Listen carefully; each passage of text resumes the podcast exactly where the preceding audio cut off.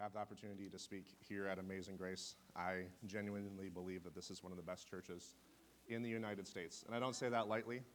I believe that, and I know that. You guys have some really great people here. You have some amazing leadership here. And there's not a whole lot of pastors like Pastor Jolliffe. He's an amazing guy. He's walked for almost 30 years now in this church with integrity, not compromising the Word of God, telling the truth, and empowering others to go forth and do the ministry that God has called them to. So I think it's important that we honor men in the ministry and women like Sharon who have been working with women and working in all different kinds of areas and make sure that they don't go underappreciated. Amen. Amen. Let's go ahead and open with prayer real quick, and then we'll go ahead and get into the message this morning. Heavenly Father, thank you so much for this beautiful day here in Michigan. God, we love you, and we are grateful for what you are about to bring forth this morning. Father, I thank you that my tongue will be as the pen of a ready writer, speaking forth your truth this morning. Father, right now we set our hearts in the position of learning. God, we will not just be forgetful hearers of your word, but we will be doers of the word that we hear this morning. Thank you for revelation coming forth. I thank you for answers. I thank you that your Holy Spirit is here, living and dwelling on the inside of us, that He is the teacher, that He is the giver of light. So, Father, thank you that we are going to learn. And we are excited about what you have in our future. And we are thankful for everything you have done for us. In Jesus' name, amen. Well, once again, my name is Joshua Marthy. I am originally from Wisconsin, so I hope you won't hold that against me. I am a diehard Badgers fan, but at least I'm not an Ohio State fan, right? Yeah, that's fair. Now, Pastor, I do apologize because Pastor is an Ohio State fan, but you know, nobody's perfect, right? So, anyways, um, my wife and I have been doing a couple different things. We were serving at the church here for several years, and then we just moved to Oklahoma this last August. And uh, Oklahoma has been really, really amazing. It's been quite the transition for us. We have three children, and my wife is due in two weeks with our fourth. So we have had uh, quite, quite the blessed experience as far as children go. So we're going to have our second boy here in a couple weeks. It's been really awesome. Um, in praying in preparation for this morning, I was kind of asking God, what kind of direction do you want to take the service? Um, there's a lot of different directions that you could go. Being in missions school, being a missionary, there's obviously a couple different things that most people think of when they think of missionaries, you know. but I wanted to bring a little bit of a different perspective this morning, and I wanted to um, talk about the gospel that we carry with us. And what does it look like to carry the gospel? Because I don't know about you guys, but this last year, 2020, there's been a lot of different things said about the year. I, one of my friends I saw posted on Facebook yesterday, he said, Well, we're five years into 2020. And I'm like, That's that's a perspective. It's been five years. Like, this is the longest year ever. Like, this is year five of 2020. It just won't end. Like, there's a light at the end of the tunnel. Here's my thing, though 2020 has been one of the best years of my life. Right. Come on. And I, am not just saying that just to be positive. I'm not kidding. 2020 has been one of the best years of my life. Yeah. Financially, this has been the best year of my life. How can that be possible? Financially, this has been the best year of my life because we have been sowing and we are reaping we are faithful to do what God has called us to do, and He is providing for us. Amen. When we moved to Oklahoma, there was a lot of questions. God, how are we going to get there? What is the finances going to look like? That's a lot of money that we're going to have to use to get there. And the first day of school, I have to have three and a half thousand dollars to pay them, and then I've got an internship coming up that's fifteen thousand dollars. A fifteen thousand dollar internship, which I'll talk about here in a few minutes. God, how is all this going to work? Well, we've had everything paid off so far, all the way up to the internship. So the last thing we have to get is that internship money, and then we're good. God is faithful. We have a beautiful home, a beautiful home down there that's taking care of our kids and taking care of students that are coming. This has been one of the best years of my life, probably the best year of my life. And it's just going to keep on getting better. And you know what? 2021 is going to be the best year yet. Yeah. Well, Josh, what's the what's this the United States going to look like? What's the pandemic? I, it doesn't does it matter? we're going to keep on going and doing what the gospel says and what God says to us. Well, Josh, who's the president going to be? Does it matter? In the grand scheme of things, we've lived under Democrats, we've lived under Republicans. Does it really matter? Now, I know who I would like to win, but that's a subject for a different time. I know what would be easier, but we're going to follow God through this entire thing. And my goal is not to preach politics this morning. We're here to talk about the gospel the great, the great gospel this morning. Yes. But here's my question to you What have you decided about 2020, and what are you looking forward to going into 2021? Because 2020 has had opportunity for me. I don't know about you guys, but it's so easy whenever we're in the middle of stressful situations to kind of, to kind of lose focus of everything that's happening. It's just, I have to survive 2020. And when I was preparing for this message, God spoke to me and said, Perspective. What is your perspective going into 2021? Is it, thank God we're in 2021 and man, 2020 is behind us? If that's your attitude, I would say this you might be in for another 2020. You might be in for another 2020 if you're just looking forward to December 31st into January 1st. Right. One day is not going to change it. We're not going to wake up on January 1st and then everything is just stress free and, man, not a cloud in the sky. No. We live on a world where there is sin, where there is a devil, and he is going to try to wreck everything. That's where you and I come in, though. So let's take a look at a couple different things. I wanted to talk to you this morning about specifically the Great Commission, which shouldn't be a surprise because I am a missionary who takes that around the world. But first, I want to actually go into a slightly different spot because I don't think it really matters so much if we go somewhere if we don't know what we're supposed to deliver. Think of it like this it's Christmas time, right? I'm an Amazon delivery man, and I'm driving over to Mona and Tom's house, right? I'm driving there, I'm driving there. All right, here we go. I'm at Mona and Tom's house. All right, I'm here to deliver you the package that you ordered for Christmas. Well, which package is it? Uh, I don't know. None of them are labeled. I don't know. I don't know which package is yours.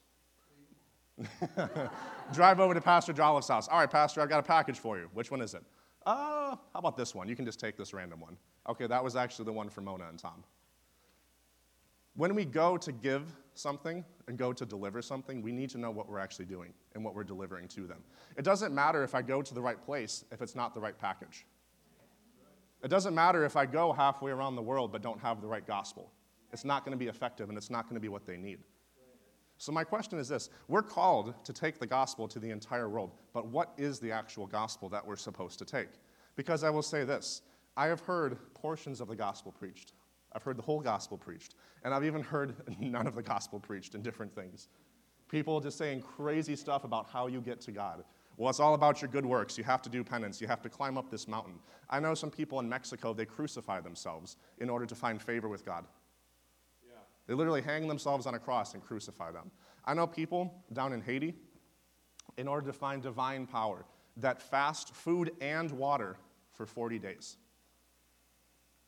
Well, Josh, that's not possible. They invite demons to come inhabit their body and help them for 40 days not die so that the ones that do survive are endued with their dark power. I've met them before. When I was in Haiti, I met several different witch doctors. But here's the thing when I met them, it wasn't a this is me versus you, this is good versus evil here. It's that person is a captive. My fight's not against flesh and blood. My fight is against the power that is controlling that person's life. That person is seeking the truth, and they found the lie. So if I present the truth and can set them free from that lie, then we're fine. My fight is not against people. My fight is against the spirit that is controlling people. He is the spirit of the world, the prince of the power of the air. And just like Pastor is saying, we're going to learn in January the authority that we have over him because we have the right to destroy the works of the devil wherever we go. Yeah. Let's go to Psalm 103 real quick. We're going to, going to look at this, at this gospel a little bit and talk about some different aspects of it. Psalm 103. It should be right near the middle of the Bible. Go ahead and wait for a second while we do this real quick.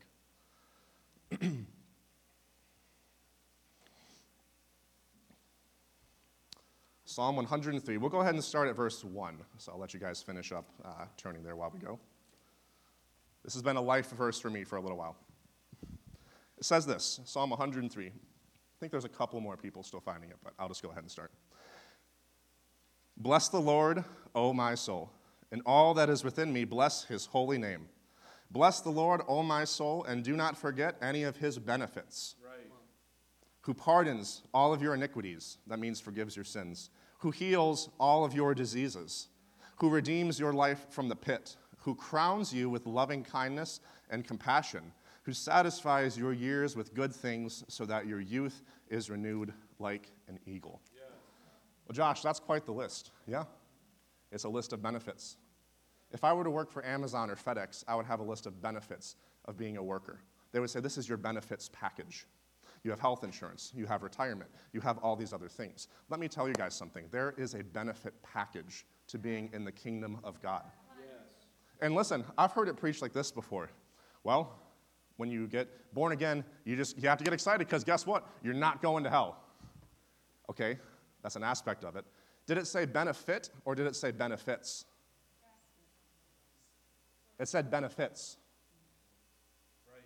It's not a benefit, it's benefits. What does that mean? There are multiple aspects to this gospel that we take. There are multiple benefits to being in a relationship with God. It's not just, I have fire insurance, so I dodge hell whenever I die. It's not just that. But I've heard it preached before that, well, you know, God just wants to work out sickness and disease in your body, and when you get to heaven, you'll be healed and you'll be fine. Is that what this says? It says He heals all my diseases. Why would Jesus say, Your kingdom come on earth as it is in heaven? In heaven, is there anyone sick? Is there anyone tormented? Is there anyone poor? Fewer people like to answer that one when I ask that question. Doing good, buddy. The cement in heaven is gold because there's that much. The gates are a single pearl that you can walk through jade, onyx, ruby, beryl. That's not so I can build this huge kingdom down here and be like, sit on my piles of money and Scrooge McDuck kind of like laugh and count my coins while I'm. That's not what it is. No, the gospel takes money to go around the world. I know that. I've been looking at plane tickets. I know how much money it is to go overseas, especially with a family. It's a lot of money. Does God provide for that? Is that part of the benefits? The FedEx and Amazon worker doesn't go to work, drive around, drop off packages, and then they go, Good job, buddy. They give him a paycheck.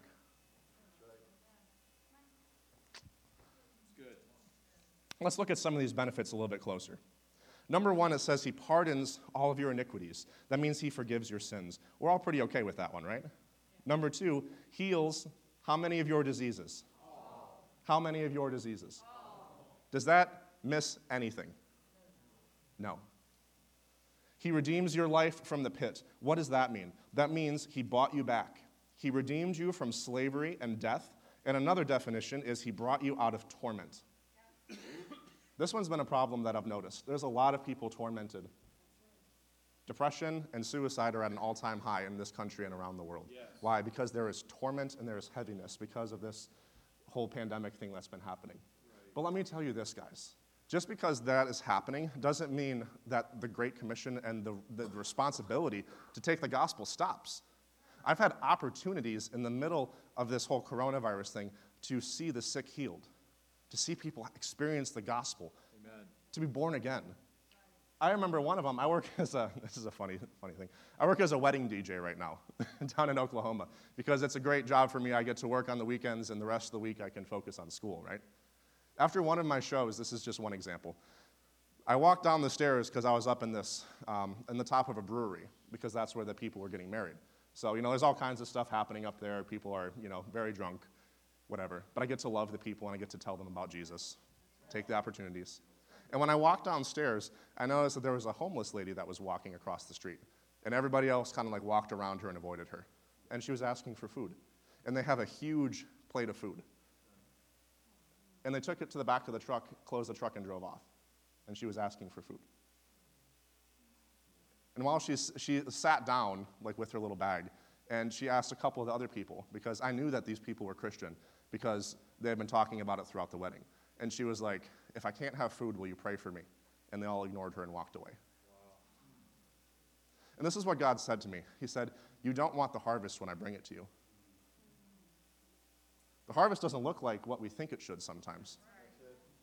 The people that are sick and hurting, they're not going to necessarily look pretty. They're not going to be wearing suits and ties all the time. Right. They're not going to talk correctly. Right. Sometimes they're going to smell. Sometimes they're going to have a potty mouth and be cussing and swearing all over the place. Sometimes they're going to have alcohol bottles. Right. This lady was smoking a blunt, smoking marijuana. And I walked over to her and I sat down and I said, Ma'am, I'd like to pray for you. And she said, You would?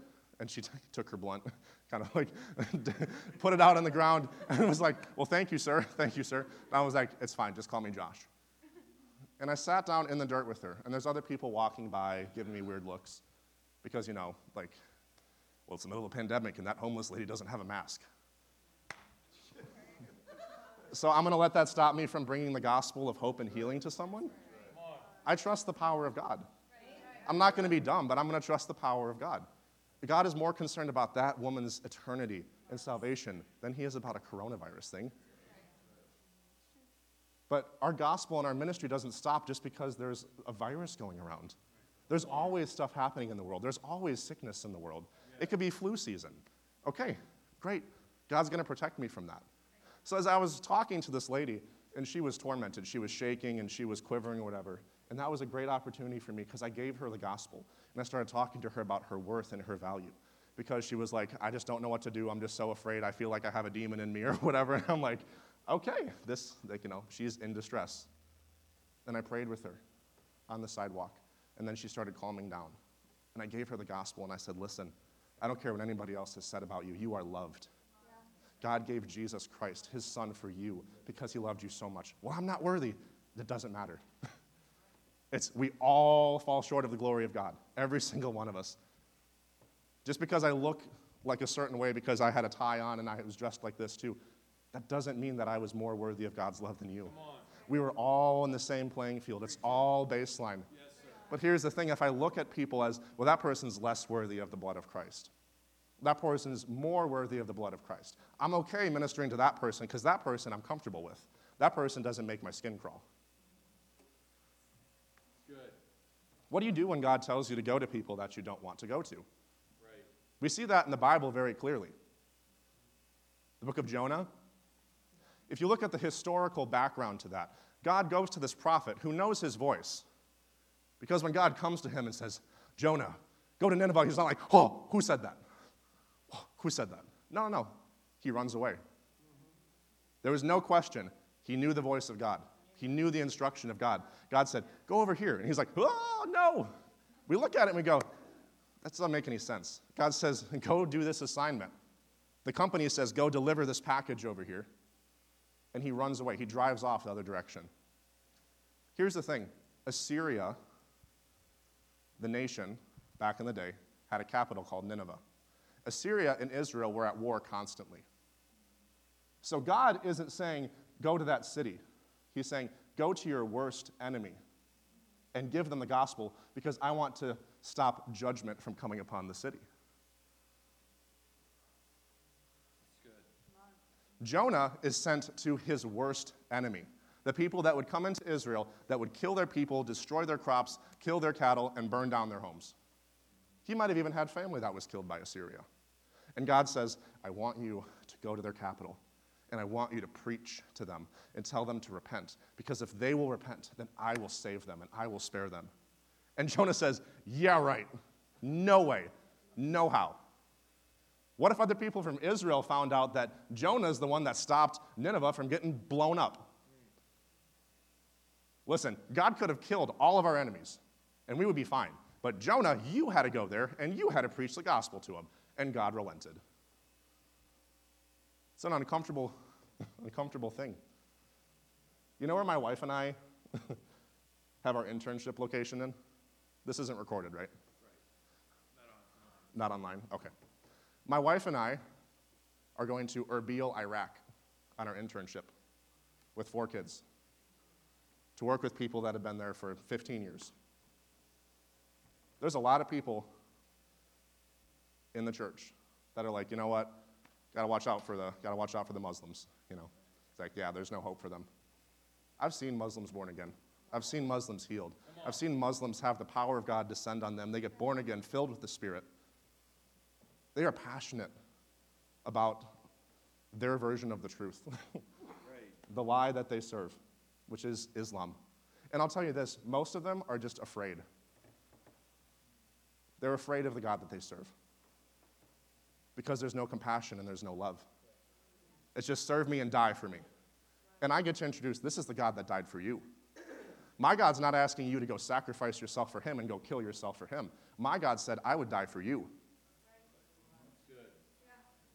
That's the gospel. That's the gospel that I'm taking to them. Why are they taking it? Because we're introducing love. That's the key to every person's heart in this entire world is love. I don't care if it's Mona and Tom in Saginaw.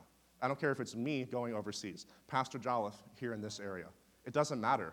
Mona, the people in Saginaw need love. Why? Because they're human beings that Jesus died and paid a price for. One of my favorite quotes that somebody says is if you can look at someone and say, you know, Jesus did not pay the price for them, then you can ignore them.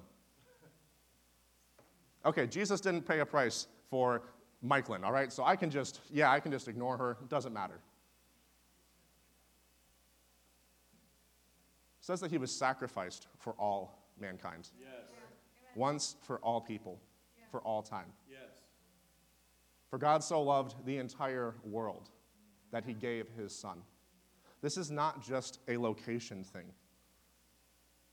And we need to realize that, church, because we have a mission. We have a commission. What does that mean? We are called to work alongside someone else. The Holy Spirit in us, the Holy Spirit upon us. Yes. And as we go, it doesn't matter what your experience level is, just let God teach you. I remember the first few times I started sharing the gospel with somebody, it was awkward. I was like, Well, Jesus loves you. And they're like, Oh, yeah, well, what about this? Jesus loves you. yeah, Jesus loves you. Okay, but what about that? Uh, Jesus loves you?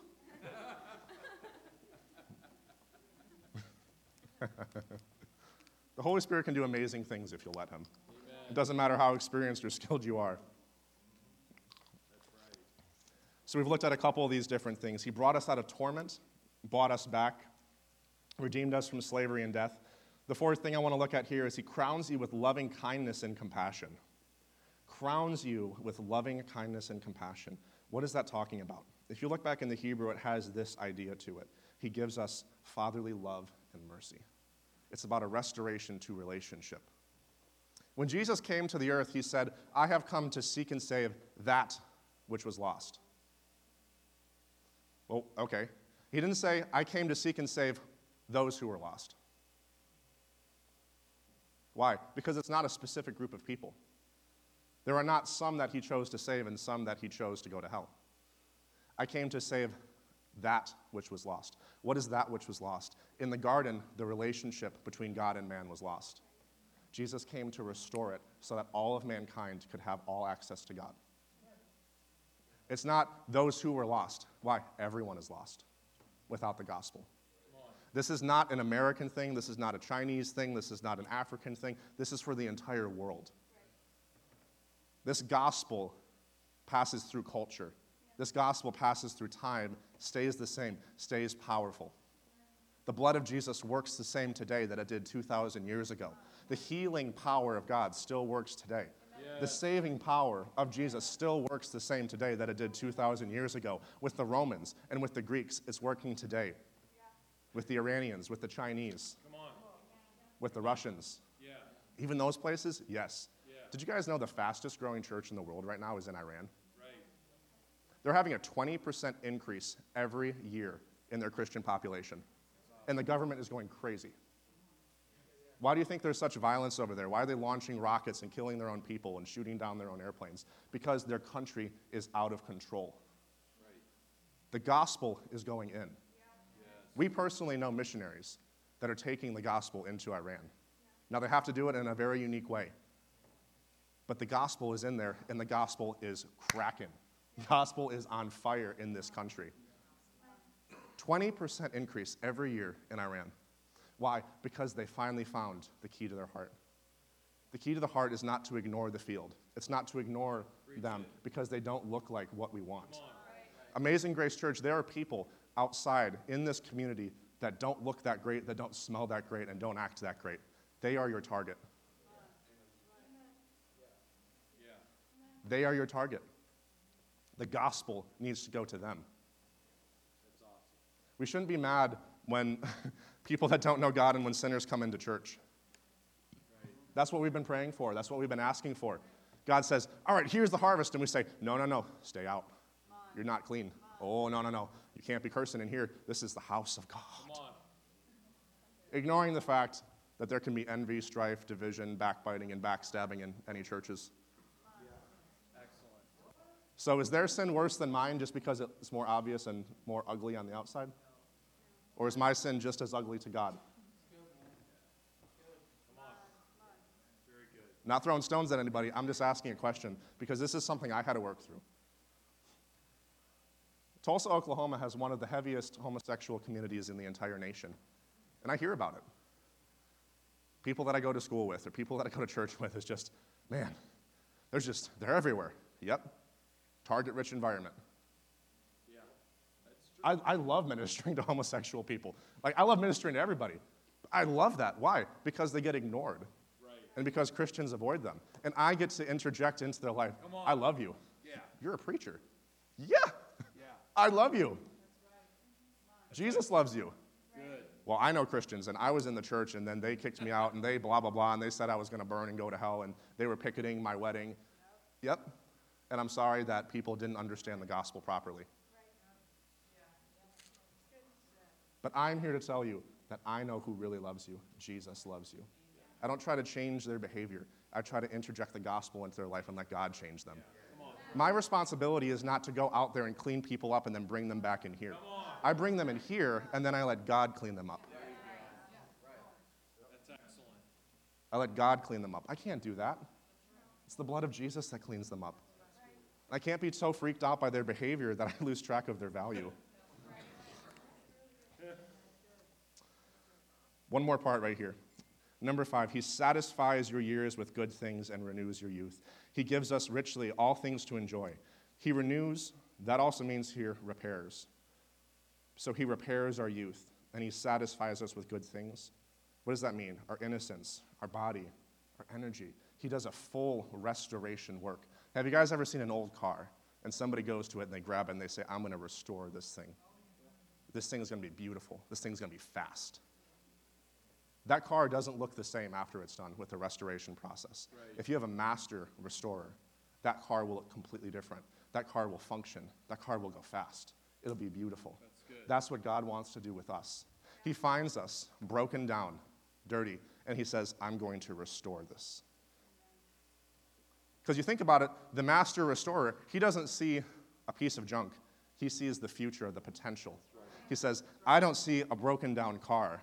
I see what this can be in three months if I take every day and if I work hard on this thing and if I repair this thing and if I put a brand new engine in it. He gives us a brand new heart. I'm gonna put some, I'm gonna put some, man, some new oil lines in it and a pump. I'm gonna change the way that this thing functions from the inside out so that I can live different from the inside out, so that I have love flowing through me constantly, so that I am able to go somewhere. Because that car is not able to do anything, it's just sitting in a junkyard. But now, I'm not sitting in a spiritual junkyard, broken, destroyed. I am going places. I am delivering things to different places. I am taking the gospel to people that need it. That's what God wants to do with us. He is a master of restoration. God doesn't find us and say, All right, boom, you're good. Now you can just wait to die, and then I'll take you into heaven. Right. God does a restoration act from the inside out. He changes us. I know that from my own life, man. I was not, I was not a very kind person when I first got born again and when I surrendered my life to God. But God worked on me, and I felt it. I felt those wrenches tightening, the nuts and bolts being changed. I felt Him taking old stuff out and putting new stuff in. That's what the Bible says. Your stone of heart, I will t- your heart of stone, I will take out, and I will give you a heart of flesh. He put a new engine inside of me. He put a new engine inside of me and said, now Josh is going to function. Now he's not going to backfire and he's going to blow up at people. That's not going to be the case anymore. He's going to run smoothly and he's going to love people. Amen. Amen. So we see that, guys, this gospel that we have is incredible. You look at this thing, man, there's nothing that's left out. This gospel is all inclusive. Right. This gospel is all inclusive. Have you guys ever been on vacation and you go to an all inclusive hotel? What does all inclusive mean? All inclusive means you go to the hotel, right? Right, Chuck? You go to the hotel, you check in. All right, Mr. Seeley, there's a buffet downstairs, there's an arcade, there's a swimming pool. We have a fresh, nice, soft bed with clean sheets for you. There's an ice cream machine. Never been there, but I'm ready. Right? There's all inclusive resorts and hotels that you guys can go to, right? Let me tell you something. This gospel is all inclusive. What happens? That means I give my life to Jesus, I get born again, and I go to Hotel Christ. He heals me, He heals my body, He forgives my sin, He redeems my life from the pit, He frees me from torment, and He satisfies me with good things. So I walk in, born again, and He says, Here's your key the name of Jesus, faith in God. Yeah. Let me show you around, Josh. Let me show you. Are you hungry? Here's a full buffet with a great chef. Children, the children's bread is what, church? Healing. Healing is the children's bread. So it takes me through the buffet and says, Man, check this out. You're hungry. You haven't been able to find anything to satisfy your life. Check out this full buffet. I've got steak, I've got chicken, I've got lobster tails. Baby, I got the whole thing. I know what you like. He satisfies my youth with good things. Man, check out this swimming pool right here. There's a diving board and there's a slide. Buddy, you can play in this. A soft, comfortable bed. Man, there is rest for your weary soul. Feel this rest. This is a pillow topper, baby. this is a pillow topper. Rest in me. Here's the thing, church there's an empty room next to me. This all inclusive resort is not just for me. This all inclusive resort that I live in called Christ has empty rooms next to me. This hotel is not small. I am called to go out and tell people, you've got to check this out. There's an all inclusive resort right here, and all you have to do is just go say, I want a room. I want relationship with Jesus Christ. See, if we would take this gospel right here and show people, the, the ones that are hungry, listen, you've got to check out the buffet. Man, I have tasted and I have seen that He is good. I have tasted and I have seen that He is good. I have the fountain that will not run dry on the inside of me. Man, I am happy, I am full, and I am satisfied. Yeah. That gospel wins people to Christ. Amen. Yes. Not the gospel of, you're going to burn. Turn or burn, baby. That doesn't work. That doesn't work. I don't see Jesus ever say turn or burn in the Bible. He came to seek and save that which was lost. Yes. The woman caught in the act of adultery, in the very act, he could have picked up a stone and killed her. He gave her mercy. He also said, Go and sin no more. He wasn't empowering her to sin. He said, Listen, this is mercy. Because in the Old Testament, there wasn't. If you were caught in the act, you were going to die. But Jesus came and showed a better way. He said, It's not just about the judgment of God. I want to show you the love, compassion, and grace of God. Because there is going to be judgment on sin one day. But you can avoid that because God doesn't want you to have to face judgment. God wants you in an all inclusive hotel that's going to take care of every need that you have. I've experienced it. But here's the thing there's a lot of room left. Let me give you guys some statistics according to the Joshua Project. Morgan, can you go ahead and put up that picture in a second? Whenever you have time. Can you guys see that picture okay? I'll explain the colors in a minute. People groups is um, a, group of, um, a group that has their own language, their own culture, right? There are approximately 7,500 unreached people groups left in the world. 7,500 unreached people groups left on this globe. There are 17,400 roughly total. So 7,500 out of 17,000 don't have the gospel yet. 97% of missionaries are sent to a place or a people group that already have the gospel. 3% of missionaries are sent to people that don't have the gospel of any kind. Right. 253 of 547 people groups in China do not even have a portion of the Bible in their primary Mandarin dialect. 2,145 people groups in the world do not have scripture, audio recordings, or the Jesus film in their language. 164 million people. 1,896 people in Northern Africa and the Middle East do not have scripture or Jesus film in their language, approximately 222 million people.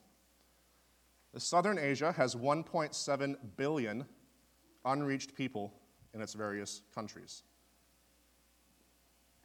The top four nations with the most evangelical Christians in the entire world are Nigeria, Brazil, the United States, and China.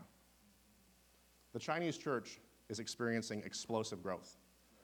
This map right up here has a couple different things I want you guys to see. Red is the unreached or least reached people groups. Yellow is formative, that means there's some churches there, but it's not very reached. Green means that there is a strong church presence there. A hundred years ago, Europe was green. Since 1900, percentage of Christianity in Europe has gone from 40% to 5% in less in just over 100 years. Right. Right. 40% of Europe claimed evangelical Christian. We are Christians. We are followers of Christ. And it's dropped in 120 years to 5%. That's a 35% decrease in one continent. Right. South America was completely red 75, 80 years ago. And now it's completely green. Because that was a focus of the church is we have to go to Brazil, we have to go to Colombia, we have to go spread the gospel down Yes. south. And that doesn't mean that there's not more places there that need it, but that was red. And now we've seen a transition to it being green. The same with Africa. The southern part of Africa was red 100 years ago. But then you have people like Reinhard Bonnke and you have Daniel Kolenda, and you have people going, getting 75 million people born again in less than 10 years. 75 million people born again through gospel crusades. That is so awesome. That is called a recognition of where are the hungry. Right. They're right there. That's where I'm going. Yeah, but it's dangerous. They've had their trucks get attacked, they've had their workers get shot, none of them killed, which is amazing. God protected them. None of them killed. But they've had their convoys attacked, they've had violence by different tribes, and God protected them every time. And they've seen 75 million people in less than 10 years. Now, Daniel Kolenda, the, the guy that's taking over now for Reinhard Bonnke, his goal is 200 million in the next 10 years. 200 million people and working its way up into northern Africa. Why? Because we're identifying this is where the problem is. This is where the most unreached people are. My wife and I, we're going to the red spot right in the middle. Why? Because that's where the hungry are. Yeah. That's where the gospel needs to be preached. Now, listen, some of you guys are called to stay here and preach the gospel to Breckenridge and Wheeler and Lansing and Saginaw. You're called to do that. Some of us are called to go other places. That's fine. But here's the thing none of us is left out of this gospel command. It's called the Great Commission. It's not called the Great Suggestion. It's not called the Great Omission. It's called the Great Commission. That's what Jesus called it. Go into all the world. What are the different places he said to go? Jerusalem, Judea, Samaria, everywhere. Jerusalem is your immediate surroundings. Judea is the geographical area that you live in. Samaria were their enemies. And everywhere, that's the entire world. Then he get along with the Samaritans. But Jesus met a Samaritan woman and showed her love and grace and set a precedent for the gospel. I've heard people say crazy stuff about the Middle East and Iraq, Iran, Saudi Arabia. Well, there's no hope for them. They're too closed off. They're not too closed off. Right. I see the gospel penetrating that country, and that portion of the world. I see that area of the map turning green. I see it lighting up with the gospel. Come on. Why? Because people are going to go and people are going to give what they need. So, church, that's what we are doing. I think my time is just about up. And I want you to know this. We are thankful for the training and the support that we've had here. We're thankful for the relationships that we've had here. And I wanted to encourage you today just to take a perspective look at how the gospel is doing overseas. What can you do about it? What can I do about it? In your area right here, invite someone to church. There's empty seats around you. There's empty rooms in your next to you that are all inclusive. But the people don't know about it around us. There's people that are hungry. We've got full access to a buffet. There's people that are thirsty. We've got a full soda machine, man. We got the Pepsi one that you can mix all the different flavors. Oh yeah. We've got that too. We've got hot showers. What you need to clean, be satisfied. But if we don't know it, we won't access it. And then we won't tell other people about it. So, what do we need to do? We need to start getting people in church. I know your pastor's heart. Dr. Jolliffe has one goal in mind when it comes to. I text him every time and I say, Pastor, how can I pray for you? Souls, souls, souls. I want revival in this part of Michigan. I want people born again in this part of Michigan. That's the heart we have to have, church. Paul said, Follow me as I follow Christ. I would say, Follow Pastor Jolliffe as he follows Christ. Get people in these doors. Well, Josh, they're too afraid to go out. We have an online service. Share the link with them. We have to get people involved. We have to show people the all inclusive hotel. Be available every day. When the Holy Spirit says move, we say where to. When Holy Spirit said to us, Erbil, Iraq, I was like, whew, all right. Yes, Lord. I'm not going to pull a Jonah and say, nah, I'm- I'd rather go to Mexico. That's a little bit safer. Nope. I told God I'd go anywhere and do anything. Five, sorry, finally, pray and ask God where your place is. I know where my place is. It's on the mission field. Some of you might not be called there, but here's the thing help people go and pray for them. Yes. Help people go and pray for them. Because I can tell you this we pray for this church. That God would just give you everything that you need, that your eyes would be open to the truth of the gospel, that there would be no sick in this church, that there would be no need in this church as far as financial, that you guys would have your student debt paid off, that you guys would have your houses paid off, that you can support the gospel, and that you can be generous to the poor in this area. Yes. We need that in this church. Debt, sickness, anxiety, torment, that's not something that should be in the house of God. So that's what we are praying and interceding for on your behalf, that Stevie would have the youth group quadruple, Yeah.